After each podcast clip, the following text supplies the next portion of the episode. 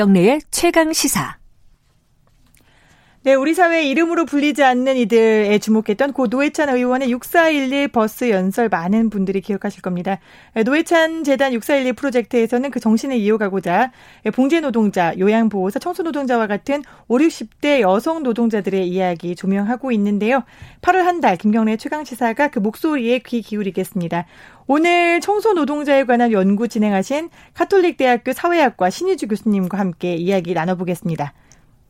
2시 반에 일어나서 애들 밥 챙겨놓고 그러면 3시 50분에 이제 버스 타러 나가. 금천구요. 5618은 4시 5분에 있고 5713은 4시 30분에 있고 보통 잘 때 12시 어쩔 때는 1시 이렇게 잘 때도 있고 사람이 엄청 많아요. 미어 터져. 콩나물이에요, 콩나물. 다 청소하러 오는 사람이지. 남자고 여자. 그리고 이어 오면 한 5시 안 될 때도 있고 5시 넘을 때도 있고 그래요. 그때부터 이제 오면은 일 시작하지. 버스 첫 차를 탈 때는 3시 반 이렇게 일어났는데 5713이 한 대밖에 없거든요. 머리 다 이렇게 맞대고 타야 돼요. 문이 안 닫힐 정도로 그렇게 싫고 와요. 저는 강명에서 와요. 거기가 첫 차가 4시 반에 와요. 6513 하나뿐이 없어요. 엄청 많아요. 싫어 싫어 콩나물 싫어. 시합에서 12시부터 있거든요. 여기가 일이 좀 많은 토요일 날 같은 데는 거기서 2시, 새벽 2시 반.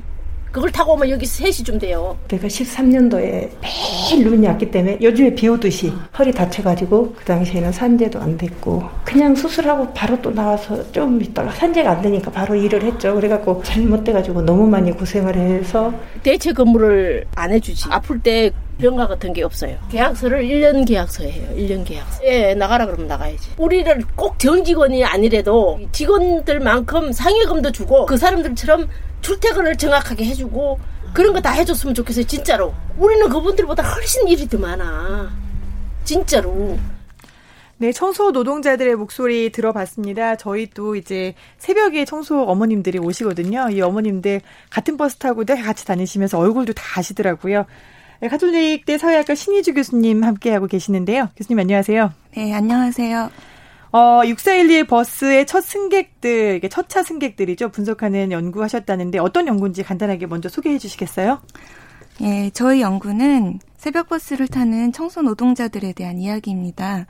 어, 우리 연구팀은 이제 6412 첫차 승객들의 교통카드 빅데이터 분석 하고 그다음에 직접 설문을 통해서 그들이 누구인지 어떻게 살아가는지를 살펴보았고요. 전국 단위의 설문 데이터와 서울시 구인 광고를 이용해서 우리나라 청소 노동자들의 노동 현실에 대해서 분석을 했습니다.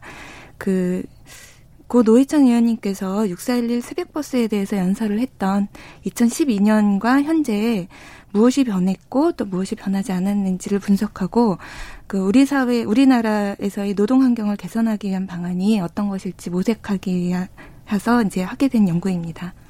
6411 버스도 그렇고 이제 봉제 노동자, 요양보호사 등 5, 60대 여성 노동자인데 새벽 4시에 출발하는 버스 첫차 교통카드 빅데이터도 보셨다고 했는데 주로 어떤 분들이 타시나요?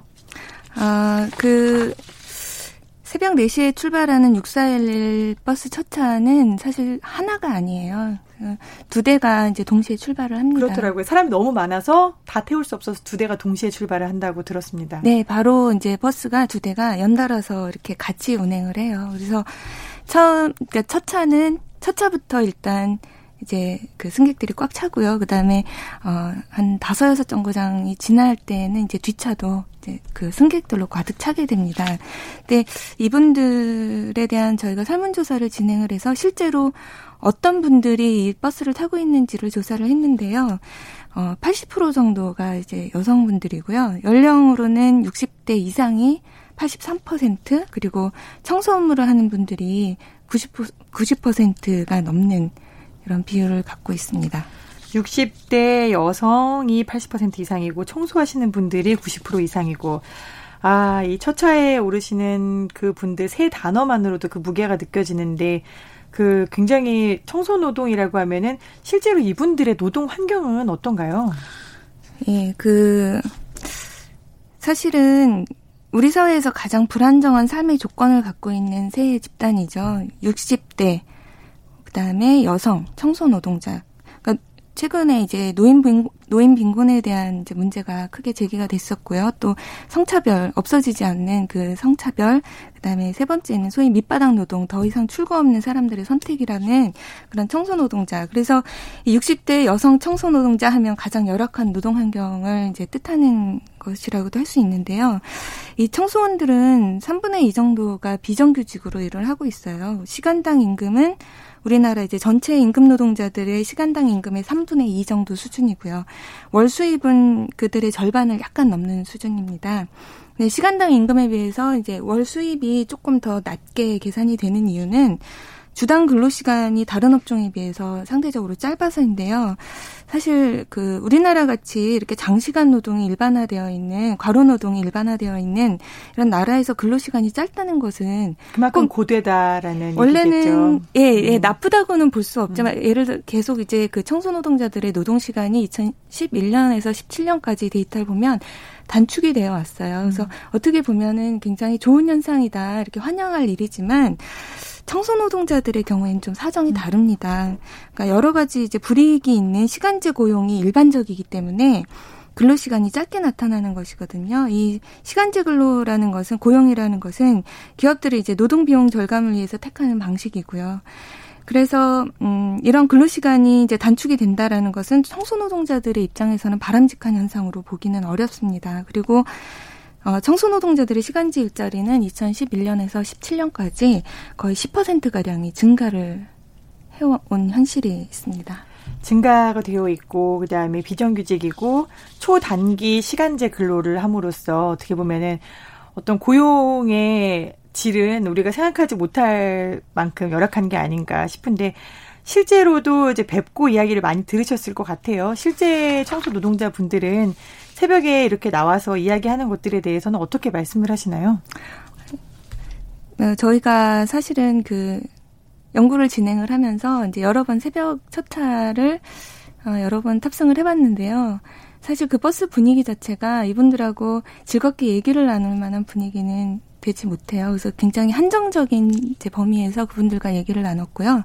그 다음에 설문조사를 하면서 이제 그분들에게 들었던 이야기, 뭐 당연히 이제 요통, 근육통 이런 뭐 다양한 질환들도 갖고 계시고 피로감 호소하시고 네, 상당 부분이 일과 관련성이 있다고 이제 말씀을 하시고요. 새벽차 타면서도 늘 시간에 쫓기고 3, 4시에 퇴근 후에 또 가사일도 해야 되고 새벽 3시에는 일어나야 되니까 일찍 잠들어야 되고 무슨 가정생활, 사회생활에 대해서는 굉장히 이제 어, 제대로 즐기지 못하시는 제 경향이 있고요.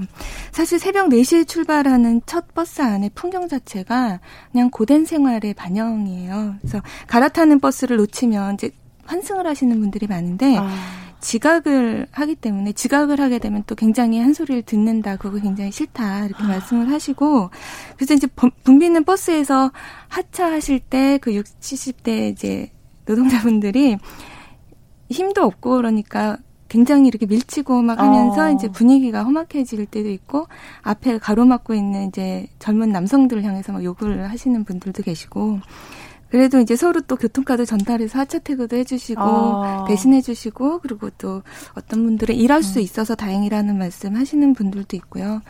다만 저희가 설문조사를 이제 실시를 할 때 설문을 거부하시는 분들이 많았는데 이런 말씀을 많이 하셨어요. 그 이유가 뭐 신문 방송 이런 데서 많이 나왔었다. 뭐 이런 거 하면 자꾸 하면 뭐 하냐 소용없다. 뭐, 바, 뭐, 뭐가 변하냐, 이런 말씀을 하실 때. 네, 부끄럽네요, 저희들이. 네.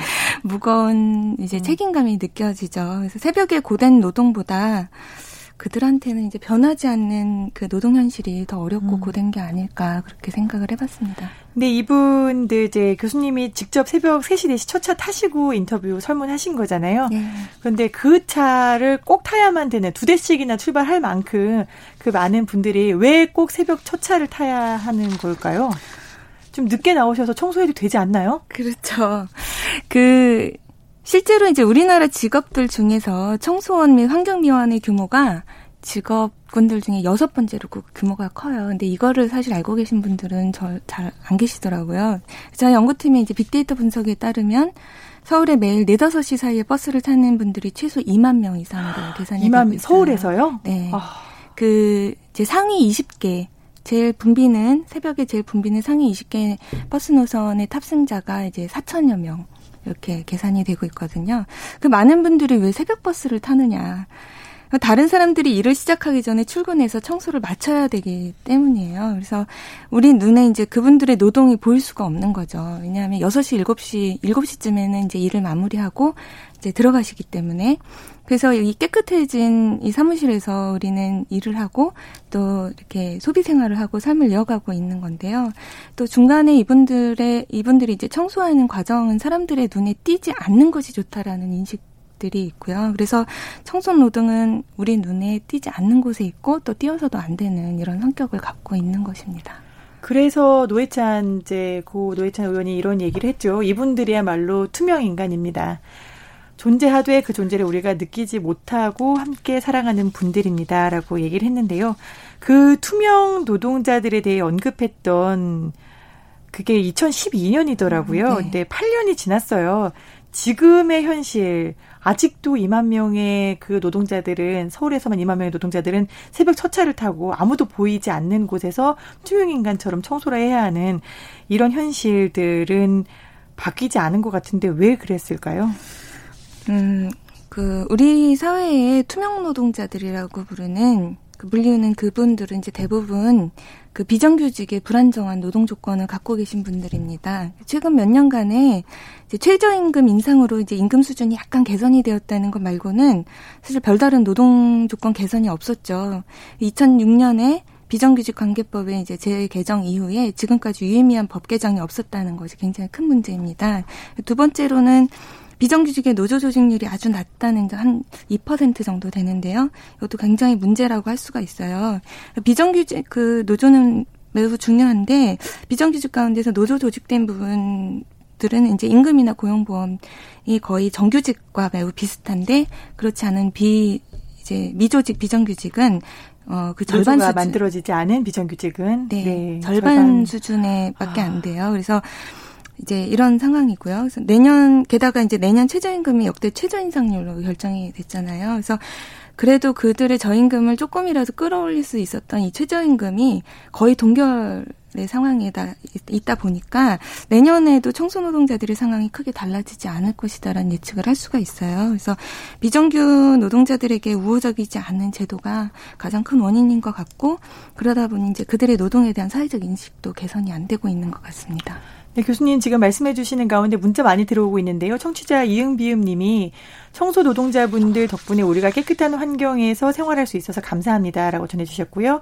또 0352 님은 청소 노동자분들의 열악한 환경 개선 및 인권 침해가 심각합니다. 강력 개선이 시급합니다. 또 이렇게 말씀을 해주셨는데 사실 저희가 보이는 데서 청소하셔도 괜찮다라는 그런 관념들 이런 인식들만 개선이 돼도 이분들의 삶이 개선되지 않을까라는 생각은 합니다.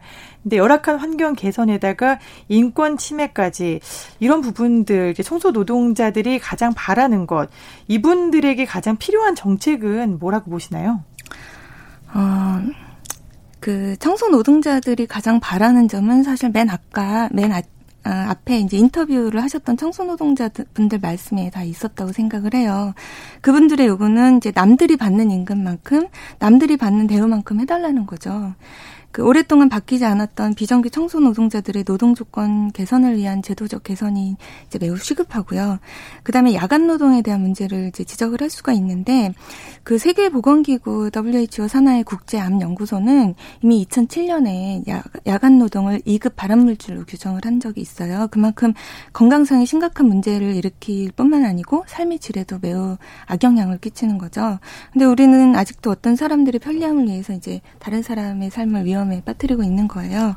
그래서 그런 어떤 그 비정규 청소 노동자들의 노동 조건 개선을 위한 제도적 변화뿐만이 아니라 야간 노동에 대해서도 이제 우리 사회가 본격적으로 사회적 논의가 이루어져야 되지 않을까 이런 생각을 하고 있습니다. 네, 우리 모두의 인식 개선. 내가 사무실에 나왔을 때 사무실이 꼭 완전히 깨끗한 상황이어야 되는가, 내 눈에 청소 노동자들이 보이지 않아야 하는가, 이런 부분에 대한 인식 개선이 우리 모두 함께 생각해 볼 문제인 것 같습니다. 네, 지금까지 카톨릭대학교 사회학과 신희주 교수였습니다. 감사합니다. 네, 감사합니다.